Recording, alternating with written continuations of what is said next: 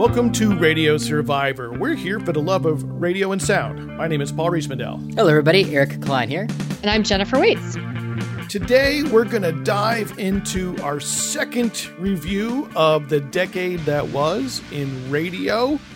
Of course, we have a slightly different perspective, maybe, than you might read in the newspaper or hear about in the radio press, if you follow that at all, because, you know, our focus is here on community radio, college radio, uh, independent and community podcasting, and, and, lots of other issues that surround all of this. That's right. Well, last week on part one of this uh, look back at the decade of radio, Paul, you talked about how uh, this past decade, whatever we're going to figure out what to call it eventually, what, uh, saw the largest growth in community radio that ever was, which uh, was definitely a sub rosa uh, story. It's not a mainstream accepted exactly. fact that community radio, non-commercial radio, grew bigger in the past 10 years than than it ever had before and that's because of the low power FM movement that we're big fans of here at Radio Survivor. Yeah, sort of a under, underreported story in many places. I feel like I'm constantly evangelizing that tidbit from the past decade to people and I think a lot of people still don't really realize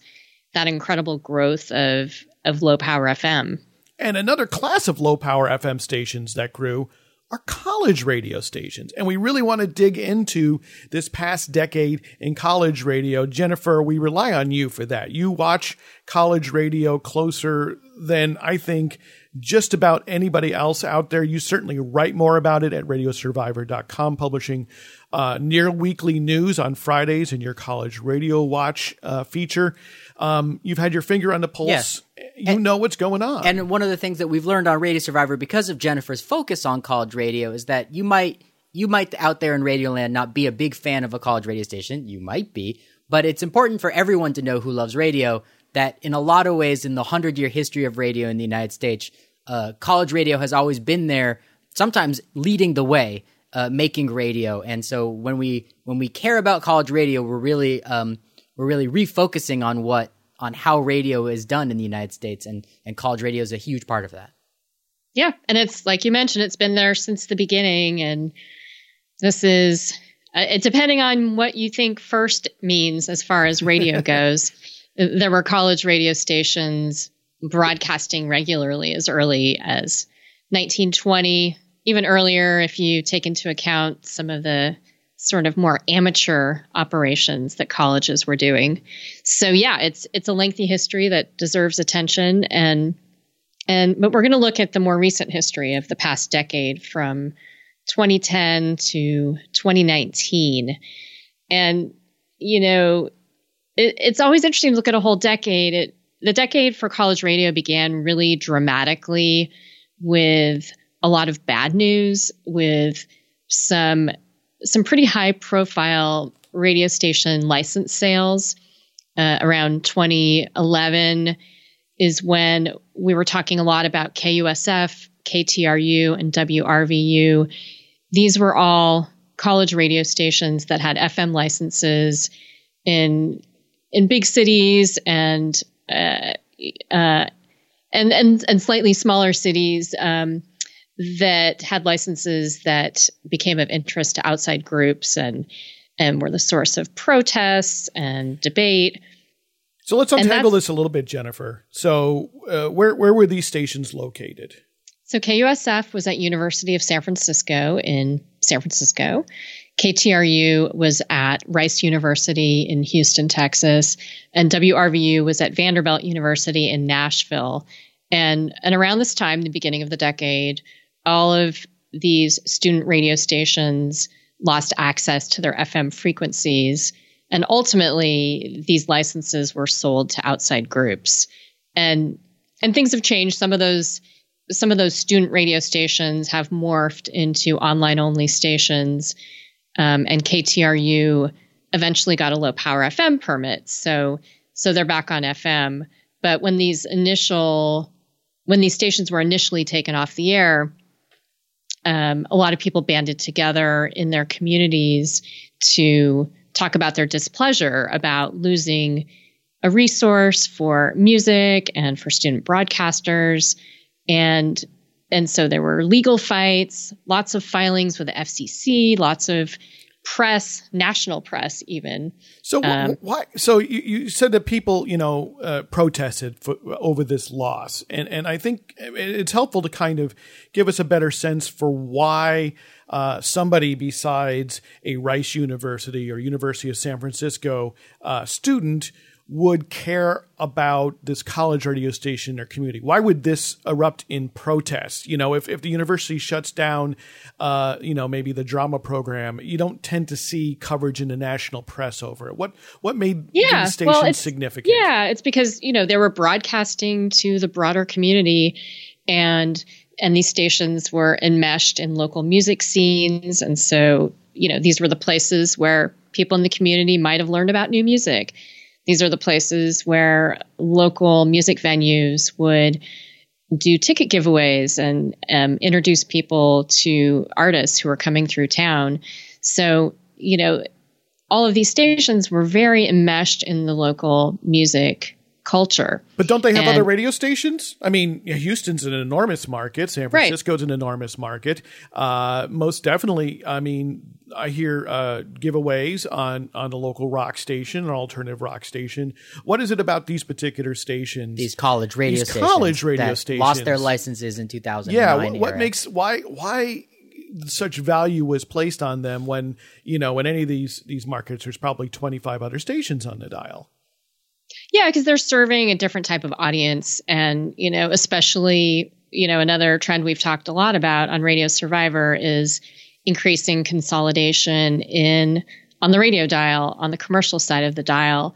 So what you hear on the radio generally has gotten less and less diverse. And so in many cases, non-commercial radio stations, college radio stations are places that are playing music that you might not hear on other parts of the dial. So this might be the only these college radio stations might be the only places in a market where you can hear certain kinds of bands and artists who are more underground might not have major label deals um, or even unsigned artists you know people who are just starting out or genres that just aren't represented on commercial radio uh, you know uh, more more obscure underground types of music and unusual formats.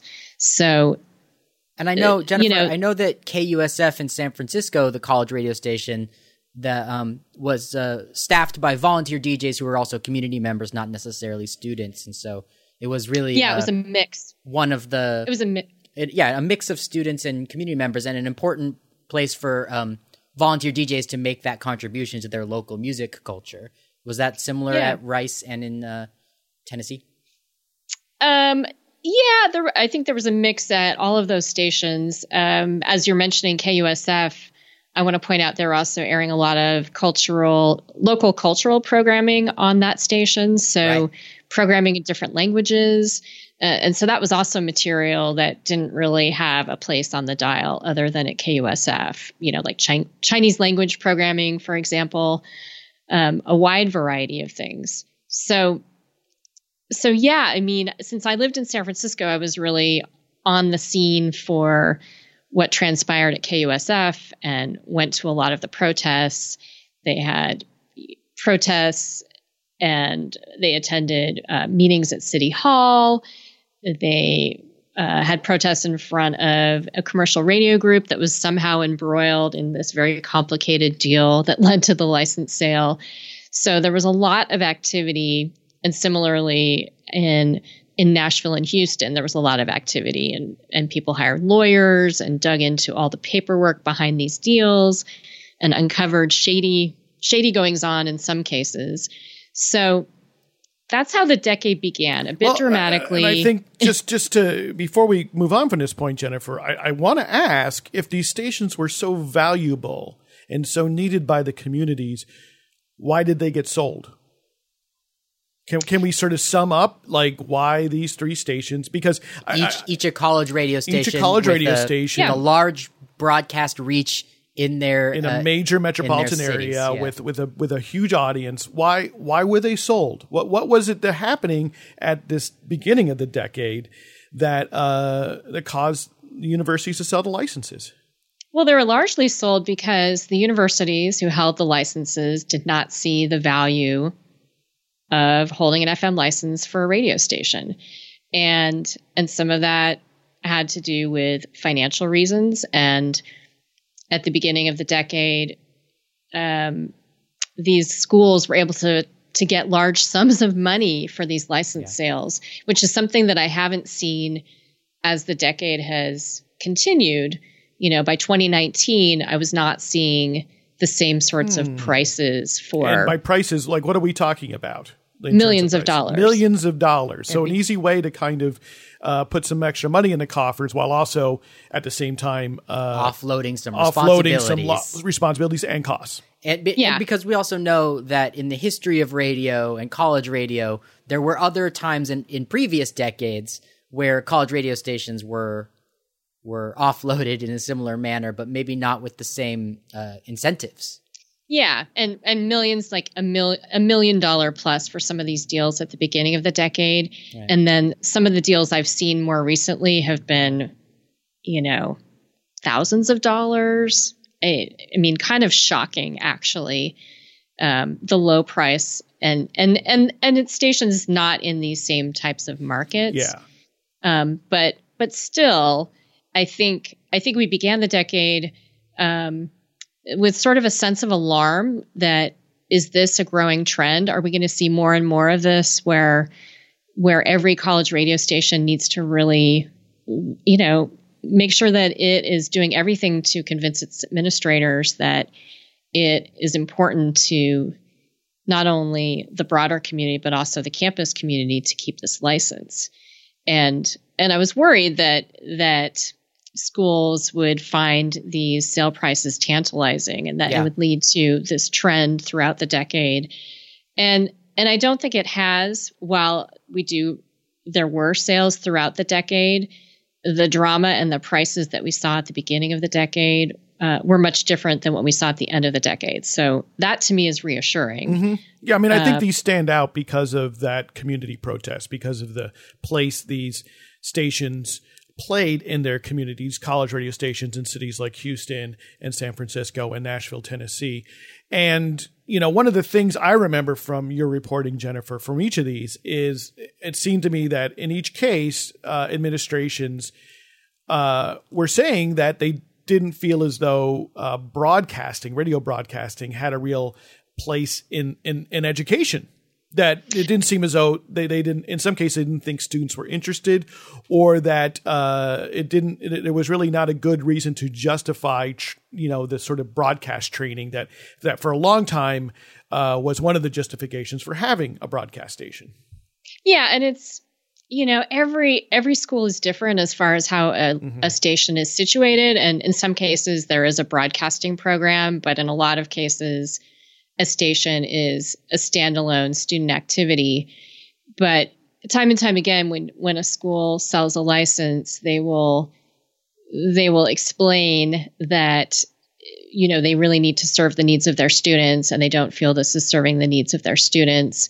And in some ca- cases, you'll hear rhetoric about uh, perhaps terrestrial radio not being modern, and that they're going to they're going to transition the station to the more modern streaming only and cheaper format. At yes. least for colleges.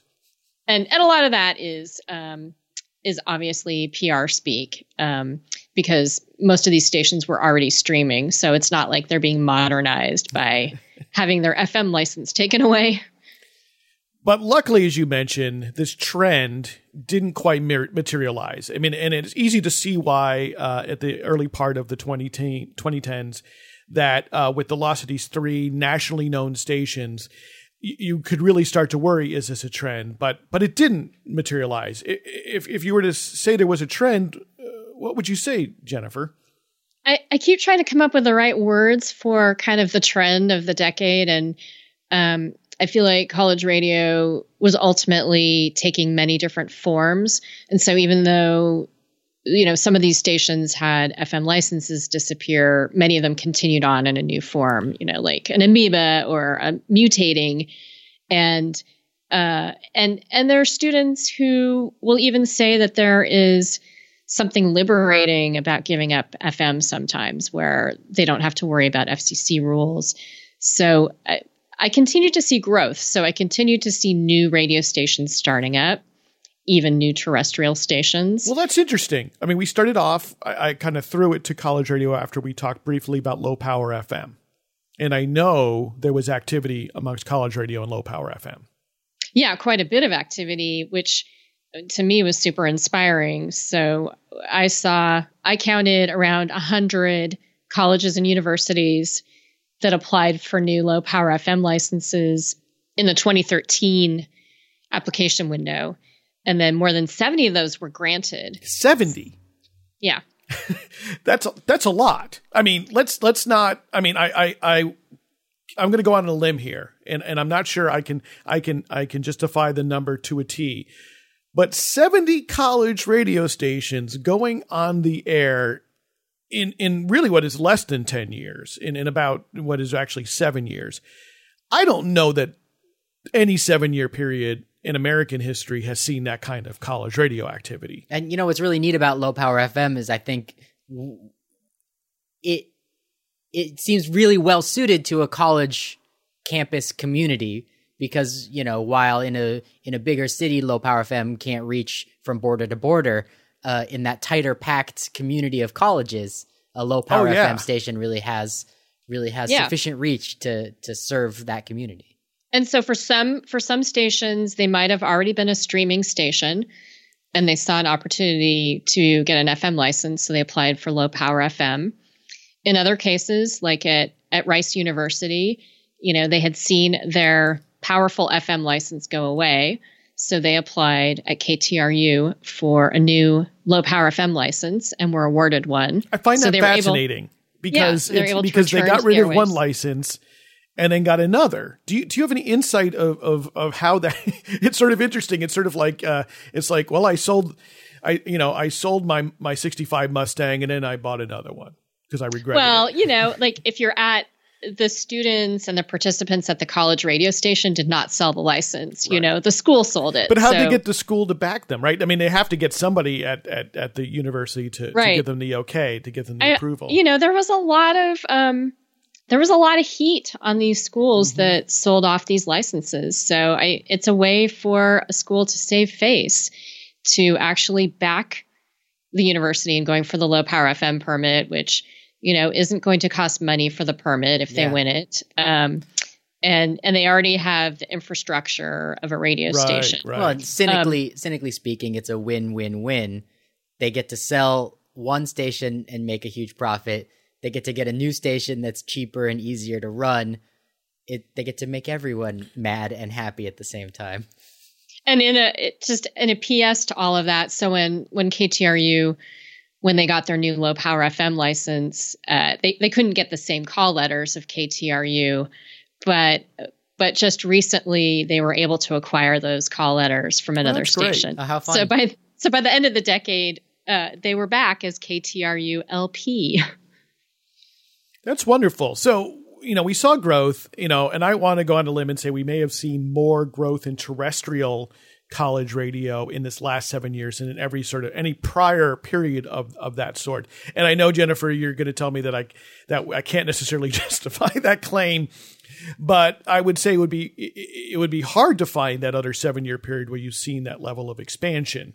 Yeah, um, I mean, maybe in the 1920s there there were a huge number of college radio stations in the 1920s that ended up Yeah. being rather short lived. In the and first, sort of pre-regulation the, nearly, the yeah. first decade of the history of radio. Yeah, but yeah, not necessarily licensed in this sort of way. But no, because- oh no, I mean they were licensed. licensed. Okay, so I mean, licensed stations at the very very beginning, and then you saw increasing competition in the dial. So by the end of the 1920s, a lot of those college radio stations had disappeared, which is largely why people don't know much about college radio in the 1920s because many of those stations existed for you know a year or less. yeah in the brief window and and uh like yeah good luck documenting their their tenuous existence not not to mention the more like, there was there were no electronic recording technologies available to to keep those sounds around so very- know. Yeah, and that's on my list for 2020 is to really dig into college radio in 1920, which is very difficult to track. such a fun So fun thing to do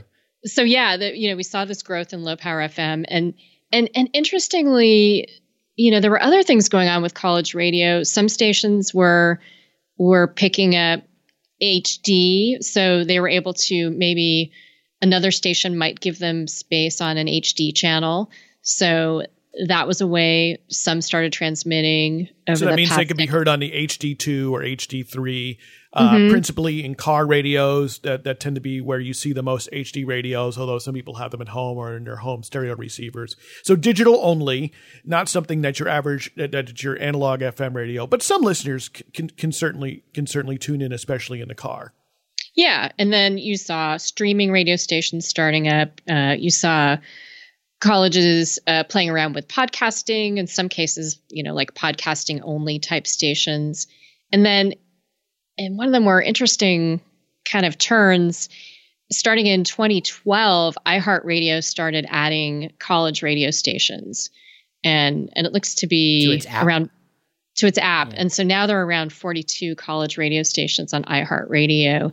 And when this was initially presented to college radio stations in 2012, there were stations that embraced it right away. Like, this is great. This is a way to get our name out there and to get, you know, streaming capabilities. And and other stations ran, you know, fled and and, And, and why "No would way." that be? Why wouldn't they want to be on iHeartRadio? And, and well, you know, to some, it just seems like such a disconnect to be connected with a, you know, massive commercial radio Not conglomerate. just massive, the largest. Yeah. Yeah. If there was any, uh, I feel like if there's any Gen Xers around to uh, to give to hand down the the the uh, the negative yeah. perception Uh, of well, I, I was a if you had, college like, radio advisor underground- at that time. Yeah. and I got the ask from iHeart, and I presented it to this to the because because students I, I, worked because with. the corporation known as iHeart was formerly known as Clear Channel, which has a reputation in radio lover circles for uh, destroying what was good about radio in the decade. Uh, you know, the last half of the twenty, yeah, not the last half of the the, the in the nineties from 1996 forward. Yeah, yes. that uh, that radio got real bad because of this uh, co- this company that owns so many stations. yeah, and I, And you I wouldn't think that's where you would go to look for uh, your favorite college radio station. and the so, future, yeah, there's right. a disconnect for a lot of people. well, I, I I'll should note- add I wanted that, to note that I was a college radio advisor at at that time. I received the the email from iHeart uh, with the offer, at, you know, to put the station on with really very no strings attached, and I presented it without any color. With Yeah. w- very much straight out to uh, yeah. to the students, uh, you know, who are all ages uh, pretty much 18 to 22 in 2012, so not that long ago. Uh, not Gen Xers, by the way. Uh, and uh, I could have you you could have heard a pin drop for the moments after I offered it, and um, I, it was quickly sent packing. so funny. I had to I make was- I made no I made no argument. I for find that hard to believe. I think I think your lack of passion might have been a communication to the kids what it was. Uh, Uh, really no, about. they, But- they weren't that observant. Sure. But I would add that um, if any college, I mean, this is connecting some dots a little bit haphazardly, but if any colleges in the beginning of this decade, this previous decade, might have thought, well, what's the point of teaching radio to our students? There is, there's not going to be very many radio jobs for them in the future.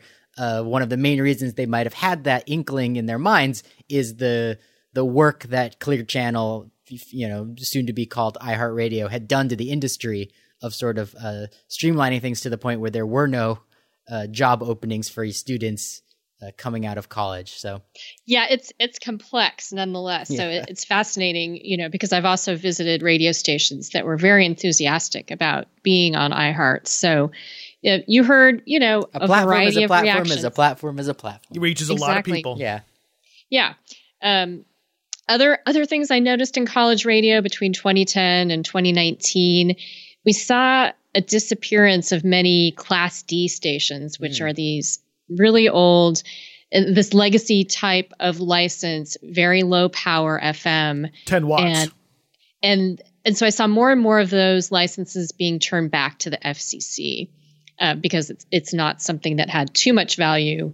In some cases, schools donated their Class Ds to another entity, and stations were able to be, you know, another community radio radio station was able to pop up in its place. Um, but those are those are tough stations. Um, if you have a Class D license, you can potentially be bumped off the dial and be moved around the dial. Mm. So those are the kinds of radio stations where you might notice they've been on different spots on the dial over the years. They don't have a lot of power. Uh, they don't have a lot of power or a lot of power, but they have a lot of historical significance because yes. They were created in 1948 by the FCC as part of the creation of the non-commercial band. So that that, that set of frequencies uh, from 88 to 92 on your dial, which is only non-commercial stations. Uh, Class D stations were created specifically for the purpose that schools and community organizations might be able to get on the air inexpensively. And this would be this would be a time then that would help create a culture of community radio in the country. Really, in, in, in educational college radio, before almost it, more so before it was baked yeah. in, right? Because you know we live in a world now where where the notion of having community radio is definitely like a given yeah. in our culture. We know that it exists, but in 1948, it might have been. Well, and, and public radio didn't exist yeah. in 1948. Okay, so, this idea of a non commercial station was a very fresh idea to the FCC, although the idea, of course, had existed since you know the beginning of radio. Back when it was more of a uh, anarchy and these stations uh, existed for 30 years until 1978 mm. when the FCC decided to uh, discontinue the service. And they did so at the behest of National Public Radio, as well as the National Federation of Community Broadcasters, who argued to the FCC that uh, the existence of these stations uh, was taking up space in the dial that might better go to larger, more well funded stations that could uh, provide better public service essentially for the per dollar. That uh, having these extra non commercial stations in these markets that were so tiny was also diluting the donor base. And then they further argued hmm. that the programming was mostly amateurish. Jeez Louise. and and therefore not really a good community service to begin with. And the FCC took them up on this, uh, discontinued the service, and at the time uh, gave the class existing cl- Class D stations, 10 watt stations, mostly owned by colleges and high schools, um, an option. They could move to a higher powered station. So that was one option they could have, and many did. Uh, they could stay at Class D at 10 watts where they were, but they would have basically uh, no rights of defense meaning if somebody else wanted to put a full power station on the air uh, yeah. that would that would That's what uh, Jennifer said they were low power and they had yeah little that power. would make your that, right. that would make that would that would uh, provide interference they had no standing and if their signal would provide interference they would have to go away how funny and so you know and so a lot of state reason we didn't have so many then is because a lot of stations were able to rally and raise the money uh, to and, and find a way to go up uh, in in power and get a different frequency again. In 1978, the FM dial was a lot less crowded than it is today. Uh, AM radio was still predominant in 1978, so it was a different situation. And it is the very non existence of the Class D license then which prompted the movement of micropower radio in the 1990s as we saw consolidation and people were like, we want to have community stations, but we can't get them onto the dial or they're very expensive to get an existing uh, high powered license. And there's no good reason why the FCC can't license a low power station. So people were going on the air themselves, uh, essentially as pirate radio, but in, in, in sort of uh, for the purpose of of really uh, you know, disrupting, for the point of of doing civil disobedience. Which eventually, then, because of groups like the Prometheus Radio Project and other stakeholders, were able to convince the FCC to create low power FM in the year 2000. So I, I think that's a good thing to, remember that. Yeah, they're really special. All of these really 10 watt Class D stations are at least older than 1978, right? so at this point, you know, they're 40 years old or older. I mean, yeah, which is a real just, significant legacy. And there just aren't that many left. And so those are the kinds of space stations that I think are so special and and so yeah, it's it's sad to see their numbers continue to dwindle. Uh, but there there are still some Class D stations left, so they're they're hanging on for dear life. Um, and on on the flip side of that, the other decline that we saw was another very rare type of college radio station, which is a commercially licensed college radio station. And between 2010 and 2019, we saw more commercial college radio stations go away. And so and, I guess again they sold their their their frequencies in most cases, right? They didn't. yeah, they did. They just found it you know, increasingly difficult to run. And, you know, a lot of these are AM stations, which can be more and more challenging and more expensive to run. And, um, and, and, and on the FM dial, a commercial license is even more valuable in terms of market value than, than yeah. a non commercial license. Right. So, so yeah, some of these rare kind of strange college radio stations that most people don't really think about as college. You know, the idea of a commercial college radio station uh, is is very foreign to many people. So. Uh, I always thought it was interesting to go and, and visit and check out some of these stations, and, and there are fewer and fewer of them. What's what is one that you visited in the decade that perhaps uh, might have been one that uh, well, that one no that still exists. Operates? Okay, go yeah.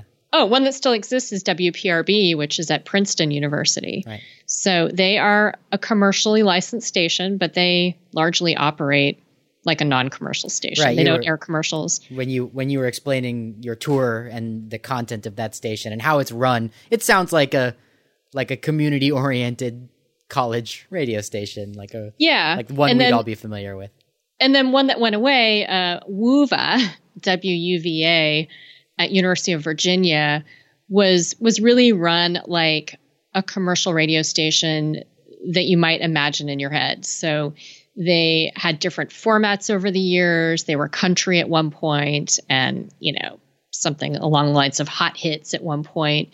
And they aired commercials and it was, you know, professionally staffed, uh, although the oversight was was by the organization that held the license, which in many cases, these commercial college radio stations, their licenses were not held by the school, but they're held by yeah. a separate um, organization, typically a nonprofit, in fact. It's interesting that you bring up the University of Virginia because I happen to know, because of a podcast interview I did in the previous year, that here is a place that loves radio. Yeah, it's no, an institution why? that supports it. Yeah, they still have other frequencies wholeheartedly. So it's fascinating that not not only the very, just like multiple, yeah, multiple different college radio student oriented projects.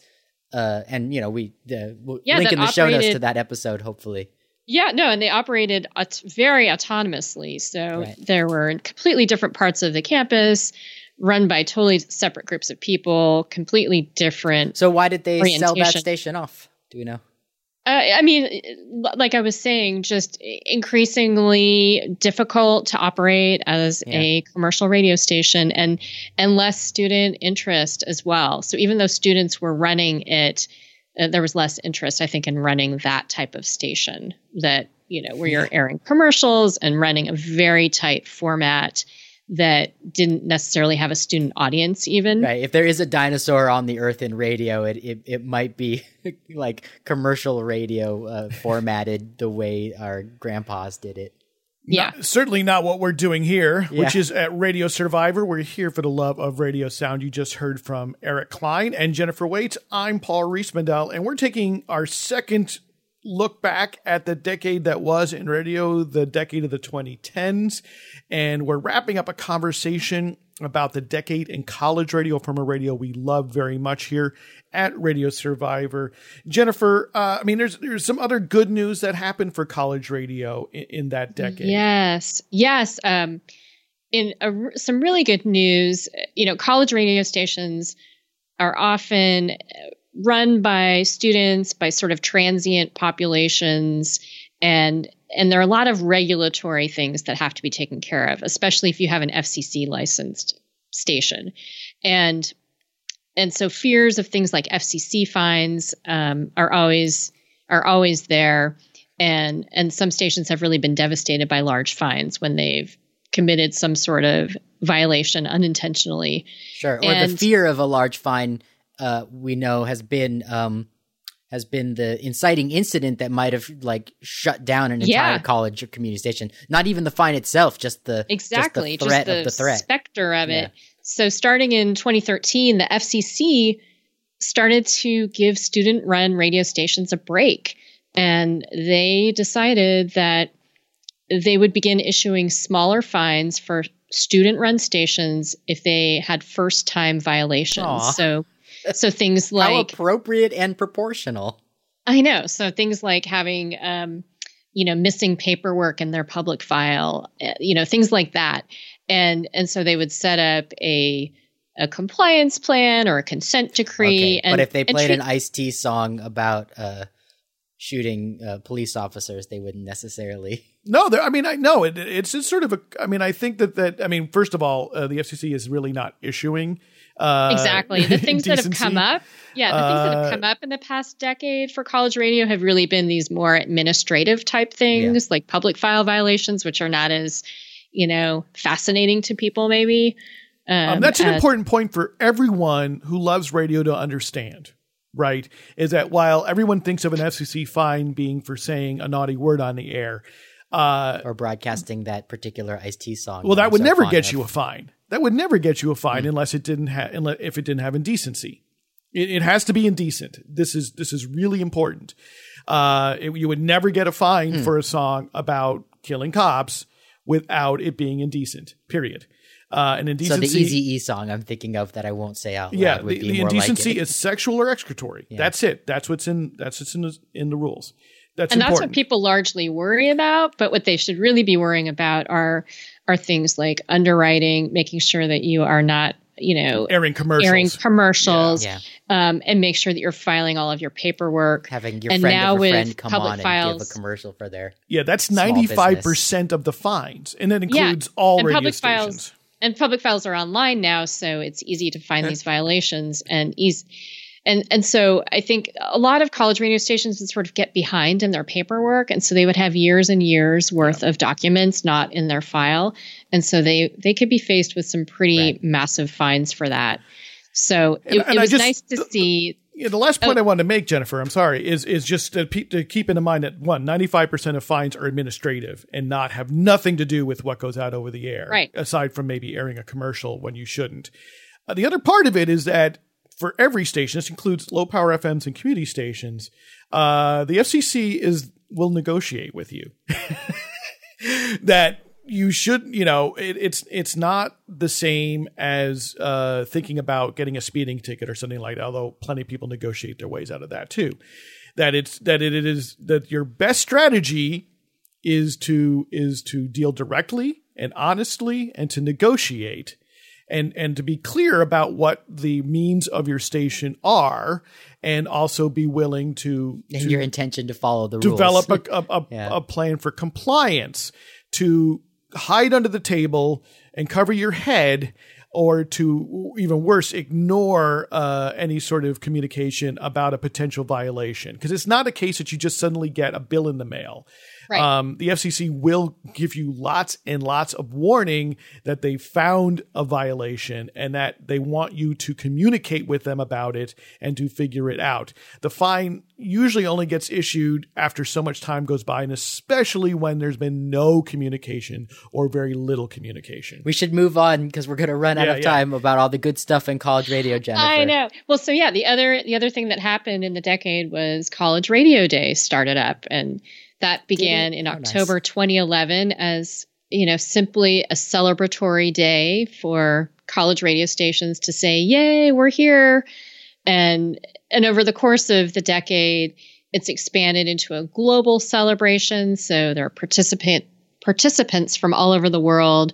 They formed a nonprofit eventually, and now they're giving away grants to radio stations.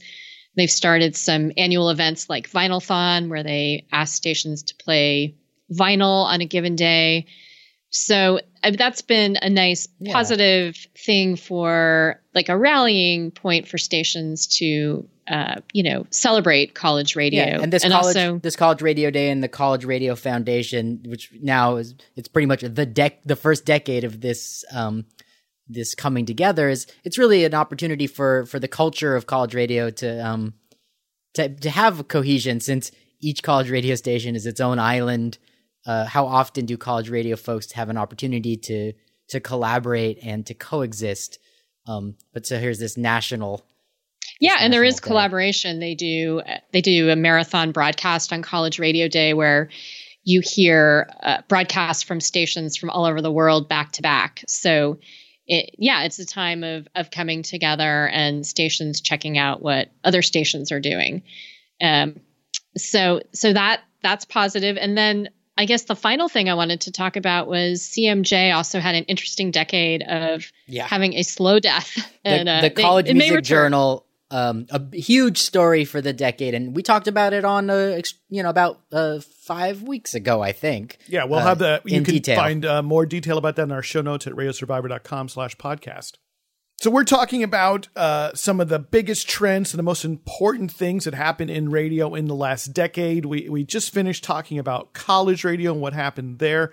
Uh, Jennifer, there have been some other uh, important trends here, and one of which you've been intimately involved in as well, um, and that has to do with the way that uh, we're kind of treating radio's legacy and the history of well, radio. 100 years of radio history is now behind us. It re- we are we have reached the centennial of the history of radio, which is also, I think, an underreported story for our decade. That that was the final decade of 100 years of radio. So now, now that we're heading into the next century of radio, um, there's there's some important work to be done. Yeah, you know, I think radio preservation was seen as a growing priority between 2010 and 2019. and what do you mean by radio preservation? Like we we we got radios uh, encased in glass and plastic, and we're and we're putting them on shelves. Oh yeah, that sounds awesome. Yeah, you know the preserving radio programming, the audio of radio is is one part of that. You know, make sure that we save radio broadcasts and and you think about maybe some of the recent things that have happened like consolidation in the radio industry and and how much programming has probably been lost with ownership changes at at some of these types of stations. Why would it be lost? Like like get, can you can you put some uh, you know put that down in, concrete terms? Like wh- yeah where would it because of lack you know lack of care lack of uh, lack of interest in the history of a radio It- station. there's- If a radio was- station is sold, a new owner might Yeah, not really what- what care I'm- about the guess what early I'm- years it's in that rare for there to be a national institutional body to preserve radio. It's But been what- a and- catch as catch can individual I'm being real concrete here. Like, what do we mean by preserving radio? What what was lost? Like, They like threw the tapes in the garbage. Is Yeah, I guess hear. it's yeah, what I'm throwing trying to the tapes at. in the garbage, exactly, Or- and, or and the reels in the re-recording them. garbage, and the so records. it's about and- actual assets, right? I think it's important to kind of point out, right, that that unlike if we talk about film preservation, everyone understands that intuitively, right? Because films Right. were distributed on these big reels of film. And we even, you know, understand, you know, book preservation, but radio's ephemeral, right? Uh, you know, much of the time DJs are sitting there in front of a mic and they're Yeah. just talking and it goes out over the air. Well, you know, we, we we only have about five minutes to talk about preservation, right? But it goes decade by decade as well. What document exists? You know, when we get up to the 70s and 80s, there are different materials that are still around, as opposed to like we were saying earlier in today that in the 1920s, there's there were there were no uh, you know widely available technologies to preserve exactly. sound. Yeah, the early years you might have had these transcription discs, which were you know essentially records that might have uh, radio programming, and and then later you might have tapes like reel to reel, uh, and a variety of different tape formats. So yeah, and and now we're getting to the point where a lot of these tapes that have existed are are falling apart. They're mm-hmm. just they're disintegrating, and so there's a crisis, and and preservationists, archivists are encouraging people, institutions, libraries to really focus attention on archiving these materials, converting things to digital formats so that Right. we can listen to audio from the past in the future. because off the top of my head, I think like one of the the biggest preservational challenges is like like the 1980s, right? There really there was a wide prevalence of of uh, of magnetic tape available. It was cheaper and easier to record programming in that decade, but you still might have a huge challenge to um to hold on to those sounds uh, now now that it's been 40 years uh, since they were recorded. These things are um, every day. There's a storage unit, right? That uh, the person who owned that storage unit and there's tapes inside doesn't pay their bill because they passed away, and the, that storage unit is emptied. Exactly. And there have been, you know, these heroic figures, radio station engineers, collectors have been Yeah. squirreling away a lot of these materials, which has been amazing. Um, but, you know, in the past decade, what I've been excited about is that the Library of Congress, their National Recording Preservation Plan was created in 2012. And as part of that, they created the Radio Preservation Task Force in 2014. So, with specific attention and, and efforts, bringing people together to talk about the need to preserve preserve radio recordings and also make them available right. to people to start a national conversation about the need and hopefully gather some resources and also um, some uh, like institutional uh, knowledge and wherewithal about how to do the work yeah, and attach some, and this also lends some credibility if people are looking to do these types of projects. You can point to this national group right. that's working on this, and they've also been reaching out around the world, making it a transnational, making transnational connections. Mm, so. Yeah. It expands beyond the U.S. One of the one of our favorite stories at Radio Survivor to talk about radio preservation. We've done we've done more than a few episodes on it. And Jennifer, when you said that the national that the Radio Preservation Task Force of the Library of Congress was created in 2014. When when were you invited to become a member? Oh, I guess. Well, I invited myself. I love truth, it. Be, truth be told, uh, yeah. When I, I, noticed some of my pal, my radio pals were involved, and I was like, "Hey, I want to be part of that." I didn't so know that. that. I love that. Yeah. yeah, so that college radio can be part of the conversation, and and it was you know mostly PhD you know a- academics with PhDs. So I I talked my way on. So it. that is the story. and you know, there's another effort to preserve what we call radio, what we just learned about, in which the Library of Congress is preserving podcasts. And we learned yes. about it because the Library of Congress dropped us a line and asked us, may we preserve your podcast, Radio Survivor, and may we uh, also, make it available uh, digitally, make it available to people who uh, are outside the Library of Congress. And we said, of course.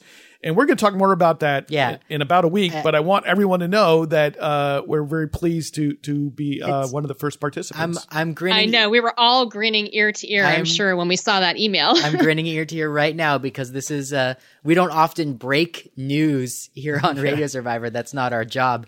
But uh, the existence of this project with the Library of Congress to preserve podcasts is uh, uh, breaking news. Although I think other people have been writing about it in the last couple weeks. But just uh, Twitter, though. But whatever Twitter. But Radio for. Survivor being invited to be a part of this, so that uh, somewhere there's a there's a shelf with the Radio Survivor on it. We'll find out more because uh, we're very curious. It's probably a hard drive yes. with Radio Survivor. But there's a shelf. I still believe. I know. I can't wait. Yeah, and we're all hoping that we're in a bunker somewhere too.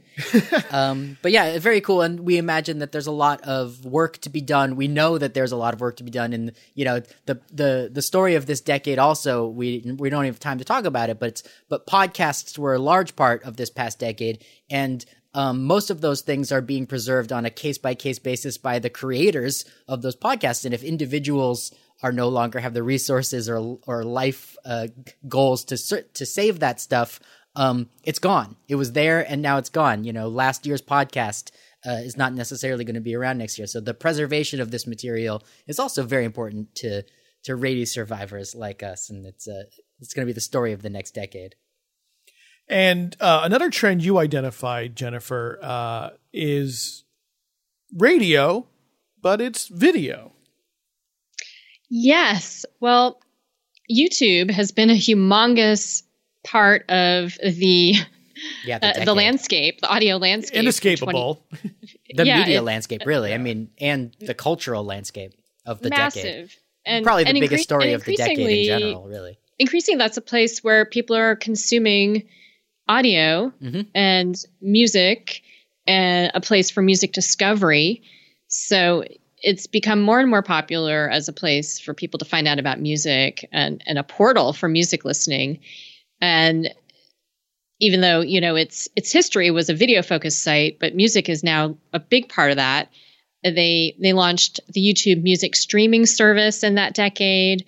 And then very recently, in fact, it hasn't quite happened yet, but YouTube is going to be YouTube plays are going to be incorporated into Billboard charts beginning right. later this month in January 2020. So, yes, the ascendance of YouTube is an audio and radio story that that definitely can't be underestimated. Right. It was the, it was the Gangnam Style decade where you know that that was the first video to reach a billion, and you know people probably watched it because of the fun visuals, but that that pop song really popped because it you know it's, it's kind of it's also the emergence of K-pop is the K-pop decade and you know, I love that this in the last decade, Paul, you were talking about, uh, you know, the YouTube's uh, uh, de- becoming the default platform for a sort of pirate streaming service that I found That's to be right. very amusing. It's uh, the the the world of sound on this particular platform is um is vast. It's we could spend the next hour talking about podcasts on YouTube. a lot well. of people think of YouTube as a default place for podcasts, especially folks who got to know stuff that has a strong video Yeah. presence, like the Joe Rogan show. But there's a lot of gaming uh, podcasts in quote that are that are Right. You know, We- we put podcasts- posts on camera. we put podcasts in quotes because you cannot uh, you cannot create an RSS feed with a YouTube channel and then download it to your podcasting app. It's it's just sound. And an interesting thing is there's an historical precedent Streaming here, sound. right? I, I don't know. Uh, people may or may not remember back to the 90s, but uh, folks know the name Howard Stern, uh, Shock Jock. it all comes back to Howard Stern for you eventually. It Paul. does because, uh, and and this was, you know, there was a video version, a television version That's of right. his show on E Entertainment on Network. E Entertainment Network, which was really just back when cable was the only internet we had. yeah, kids. but it was it wasn't a television show. Yeah. It was cameras in the studio, a boiled down. lo-fi cameras too. Oh, yeah, it was really essentially just like a webcam webcam. situation. Yeah, well, it was like three camera. No, they had yeah. they had no, but it was still, but they weren't. No. They were not high def. no, and and and and the then- sound was good because it was broadcast Yep. radio sound, and the cameras were uh, eh, they, they were there. in the time since then, ESPN has done this. Uh, Yeah. Local, like Comcast Sports Networks, local sports networks have done this. Have uh, put video, uh, basically television cameras into radio studios. well, Um, and even even college radio stations, some of them have webcams where you could just Right. watch. I just want to kind of point out this sort of. There's always been this sort of convergence Right. between radio and television and video, um, Right. and that YouTube sort Well, of go back- accelerated the process. Go back to the to the previous century, and most of television was just something that was invented on radio, radio with first. pictures. Yeah, yeah, essentially radio with pictures. So it's sort of interesting that Benny, that, right. that YouTube becomes itself kind of a radio platform. And as I say all the time, it's ironic because it's far more expensive to stream video Yeah. on the internet than it is to stream audio. It's just- but it's just this one happy accident that one of the largest corporations in the world has chosen to subsidize all of us Yeah. to become Well, video stars, but not audio part of the story of Well, the and, pre- oh, and, and some of and some of what you see on YouTube with uh, with music, it, it's just an image of a record player playing a record. So like love video isn't even always that important to the audio that you're that you're consuming on YouTube. love So that's that. kind of funny too. It's My- very sometimes it's secondary. my new favorite channel this this month is a is just a DJ who's spinning records, you know, essentially doing a DJ set that's basically radio. Um, his the themes of his channel. I'll- Hopefully, I'll put a link in the show notes. Is uh, he'll, he he gets his vinyl um, thematically from all over the world. So it's like Turkish disco or pop songs from USSR in the '80s, and um, it's a great it's great streaming music uh, with a visual of him uh, doing his work in his sunny apartment. Um, I also think one of the stories of the previous decade, why YouTube maybe becomes the de facto sound service platform, is just because so many other uh, companies came and went and Yeah. were n- unable to uh, to maintain their presence culturally. You know, they might have had three years at the top as the place to get sound, but very rarely did they stick around long enough to to keep to keep the sound up. So I mean, YouTube just sort of um, stayed when, It's they, when it they was all went it away. was subsidized. It's, there's no Right. other way to look at it. And eventually, Google figured out how to make money and make quite a bit of money from YouTube. But when YouTube acquired it, uh, you know, before the decade began, uh, this last decade, um, where Google acquired YouTube. Google acquired it. yeah, YouTube, uh, yeah, Google acquired YouTube. Uh, YouTube wasn't making any money. That's correct. Yeah, It was, you know, another and one of those crazy startups. and and probably would have had a similar arc Right. of of brief amount of, of popularity followed by a fade uh, without Google coming in and deciding that it was going to uh, try and monetize. I'm it. reminded now that Amazon also has some sound. Um, you know, the another one of the large corporations that can afford to subsidize culture um, and experiment is how Amazon, you know, uh, Amazon has a presence in the world of sound, being audible and is you know and owning Twitch. Which is sort of uh, ano- uh, which is an, uh, you know a, a, a live streaming Yes. video Which- platform which at my- gamers, but which my middle school son will will explain to me. Yes, he likes the visuals, but just as often he's in it for the the sound. He likes what the streamers are providing in spoken word. That's like why he will stay tuned in to a station because of how if it's all just visuals, he loses interest. But but their their ability to uh, to to discursively uh, converse with their audience, you know, uh, that's the important part. Yeah, I mean, it's amazing. If you'd asked us, you know, 20 years ago, if uh, an online uh, internet video platform would be such a huge presence in audio and radio, you Yeah. never would have guessed it. But but here we are in the year uh, 2020, and there, and there were many other things, many other big trends that that if we were to try to cover them would take up the podcast for the next month and a half. Uh, but we think it's time to start looking at the present and looking forward. So you can go to radiosurvivor.com to read our series on the biggest trends, the most important trends we see for radio in the last decade. Uh, more things than we're able to talk about here on the show because we want to plunge forward. It was a big decade. It was a big decade because we want to talk about. We didn't really cover podcasts, did we? Because I mean, how can you We cover podcasts so constantly? much. Right, but it really was the decade of podcasting. And yeah, I mean, I think what yeah, we were about covering. We cover we talked about kind of these trends as they were happening. So Mm-hmm. yeah, it. But you're right, podcasting was huge for the decade. Yeah, and I have it on my plate to write about, and I'm But how do I'm have take a bite writer's out of block that because how do you take a bite out of that apple? yeah, it's, Uh, it's more than one It- apple. it's more than one apple. but we will be talking about podcasting next week. Sure. The because future of We're, we're going to be talking with uh, someone from the Library of Congress whose job it is right now is to help preserve podcasts. So uh, that's going to be a fascinating and wonderful discussion. So you definitely want to come back uh, next week to hear more about either that. either here on these radio airwaves if that's how you're listening to our voices or as our podcast stream which is always available for free anywhere where you get your podcasts you can also listen to us on the website radiosurvivor.com but if you if you do enjoy podcasts on an app be it apple's podcasting app or stitcher Spotify. spotify overcast uh, you can get uh, radio survivor for free every week And we'd love to hear what do you think? What did we miss? What did we get wrong about the decade that was in radio and what was important to the kind of radio that we all love? Drop us a line, send us an email to podcast at radiosurvivor.com. And of course, you can always uh, give us a tweet, talk to us on Facebook. We love to hear from you. We're available there. Just look for Radio Survivor. We're the only ones. We're very easy to find. Yeah, I mean, we did the decade in review, but uh, I think we owe everybody the century in review at some point. this really was Oh, the century Yes. of radio and sound. And uh, Well, Jennifer says Yeah. uh, you're going to do some uh, research about college radio in the 1920s. So we look forward to hearing it. what you turn up about that. Uh, Jennifer, thank you so much uh, for bringing three amazing topics to the table this week. We really appreciate it. Sure. Yeah, always a pleasure.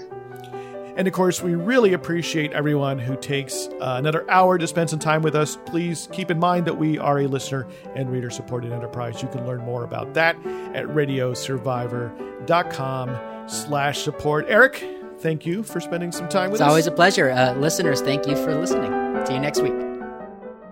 Hello, Radio Survivor listeners. This is Eric Klein here, coming to you at the conclusion of the podcast episode today to let you know that uh, coming right up, I'm going to play an excerpt of some of the Patreon only content that we recorded. Jennifer Waits, Paul Riismandel, and myself recorded uh, for this week's episode.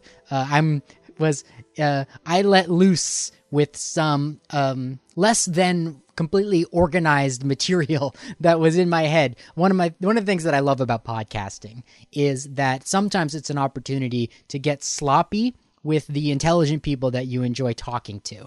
Uh, on the radio, I think it is sometimes more important to uh, have uh, to fully prepare and to have an organized plan about where you're going to go. And it's great to be surprised. It's it's very special to make sure that sometimes you don't know everything that you're going to say in order to make new connections and to have ideas occur to you in the moment and to share them with the listeners. It's what makes radio special.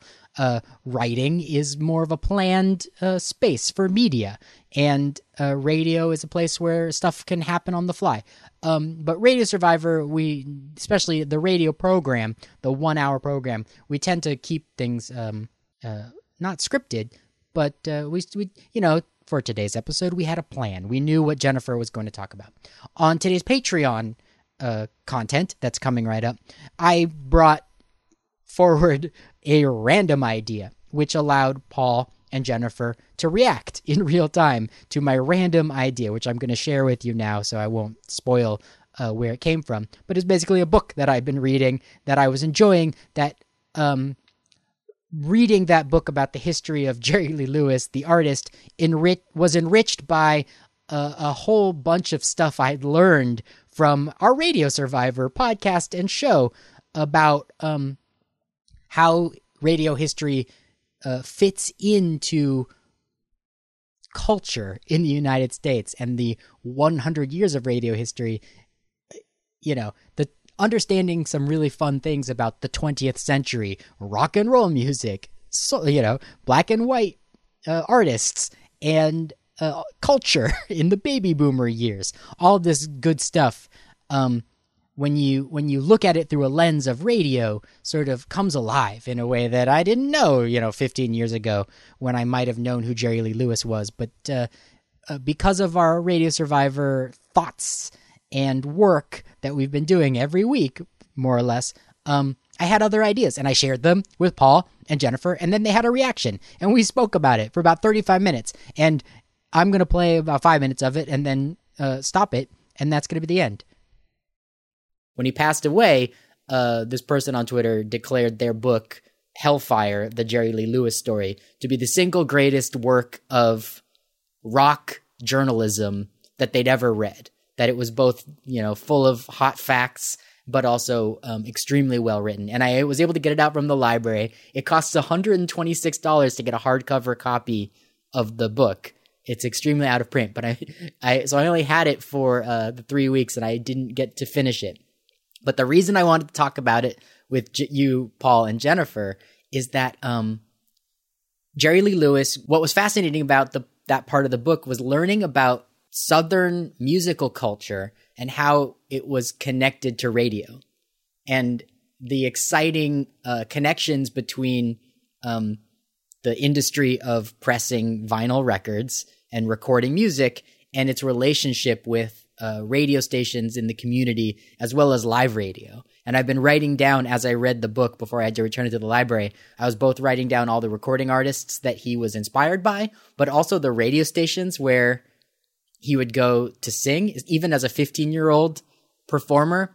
Uh, at one point in his life, the uh, local supermarket paid for him to have a half an hour of airtime at the um, at this small Louisiana radio station, KNAT. No, wouldn't have been K, it would have been W. WNAT, because it was in Natchez, Louisiana. And just this I you know, this idea of this 15-year-old kid getting some airtime on a local radio station as a as a commercial experiment paid for by the local grocery store owner um, was really exciting. They also talked about in the book a lot about um, Jerry Lee Lewis's relationship with influences in the music world and how those influencers were both um, people that he was lucky enough to see in mostly like black spaces, you know, think places I would call juke joints, but I think they might have had a different name for them in the South. Um, places where black musicians would play and where white people were were rare, but apparently teenage Jerry Lee Lewis would hang out to listen as much as he was allowed to, and as well as um, the presence of radio in his life when it was really a very early medium, and the importance of uh, a couple of national programs. That uh, the Grand Ole Opry was one of them, but then there was a uh, there was like a a similar show, and I wish I brought my notes with me today to talk about it. There was a similar show that also did country western music uh, for a national audience on the radio, where um, apparently where Hank Williams was heard a lot, and that had a huge influence on Jerry Lee Lewis's um, it sounds like, upbringing. It sounds like such a great companion read to the country music Ken Burns series, which Yeah. I just started watching this week. I have to watch that. and the first episode it has so much radio as part of the storyline and and and how radio stations were yeah transmitting you know these different local musics um, into the communities especially in the south so yeah, and- you're and- you're piquing my interest about the book and yeah, it's a great book. Um, And then I mean, I'm sure they have it at the San Francisco Public Library, unless someone stole the copy because it's worth 126 dollars right now on eBay. Well, there's always interlibrary loans. So. Yeah. Um, I picked up a copy on eBay that looks like it was published uh, in the last decade in the UK, and so it was considerably less uh, for this piece of used culture. Um, but yeah, it's we we talked on Radio Survivor this year with um, uh, our guest, you know, who taught us about Border Blasters and the creation of the country music genre, how it, it couldn't exist without uh, without those funky well, radio it would, stations. not that it wouldn't exist, Right. but that you know it, it was pivotal in the proliferation and shaping of it as a genre. Yeah, not could not exist. It it did exist along with Yes, the proliferation Border of it, Blaster yeah. sound, as well as um, you know, just what really excited me is this uh interrelationship between record companies, the pressing of vinyl, which was such a Right. Yeah. Like, I mean, like when we talked to Kyle Barnett about the kind of the twin development of radio and the recording industry and yeah, the, that relationship, that symbiotic relationship. Yeah. and how how vinyl was bigger than radio at the beginning, and then radio got bigger than vinyl, and it was always sort of a um, an unhappy marriage. But eventually, by the time you know, by our time, it had really solidified that you know radio had one job to do, and and the record industry had another job to do, and they they worked pretty well together. I don't, and I'll, I'll I'll push a little bit on that Yeah. summation because I'm not sure it's ever it's ever been a happy marriage. Sure. I think it's been a marriage punctuated by moments of ecstasy. I'm thinking like the 70s, right? In the 70s and 80s, it pretty much had solidified for a while. Like this is yeah. what And, I, we and I don't think Kyle would have said it was a happy marriage Yeah. either. Um, Yeah, I don't even know. I mean, it, no, I, I think that that it was. There's always been a push pull, right? And, and the push pull, you know, has been that you know radio wants to the commercial radio industry Yeah. let's say because I, I don't think we want to lump in all radio has always wanted to maintain its autonomy and power and its profits and the record industry wanting to retain its own and that Exactly. has Follow meant- the money. The relationship then is always defined by money So again, thank you so much for listening. What you just heard was an excerpt of uh, today's Patreon only content. And if you are interested in supporting Radio Survivor and getting access to this Patreon only content, go check us out. Uh, you can find out more at radiosurvivor.com slash support or find Radio Survivor's page on Patreon. Again, uh, a dollar a month gets you access to all this content, audio content that we provide. It also gives you another channel to communicate with us.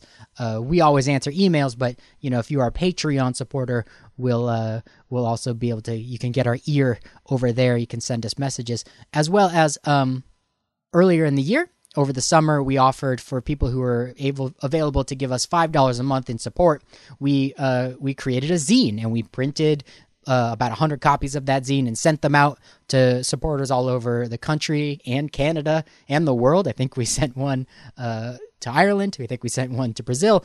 And um, we'll definitely be doing that sort of thing again. So if you're if you can spare the five dollars a month for Radio Survivor, you could look forward to some other offers that will be um, coming along, future zines. But for right now, uh, right away, you get a the um, the satisfaction of knowing that you're helping us uh, do this work, spend more time doing the work, um, put more focus into the work weekly, as well as some of this extra content where some people like me get to think more off the top of our head and create uh, new ideas that, um, well, it's like the the raw material, right? It's uh, it's not necessarily uh, an episode in and of itself, but it's more like um, us.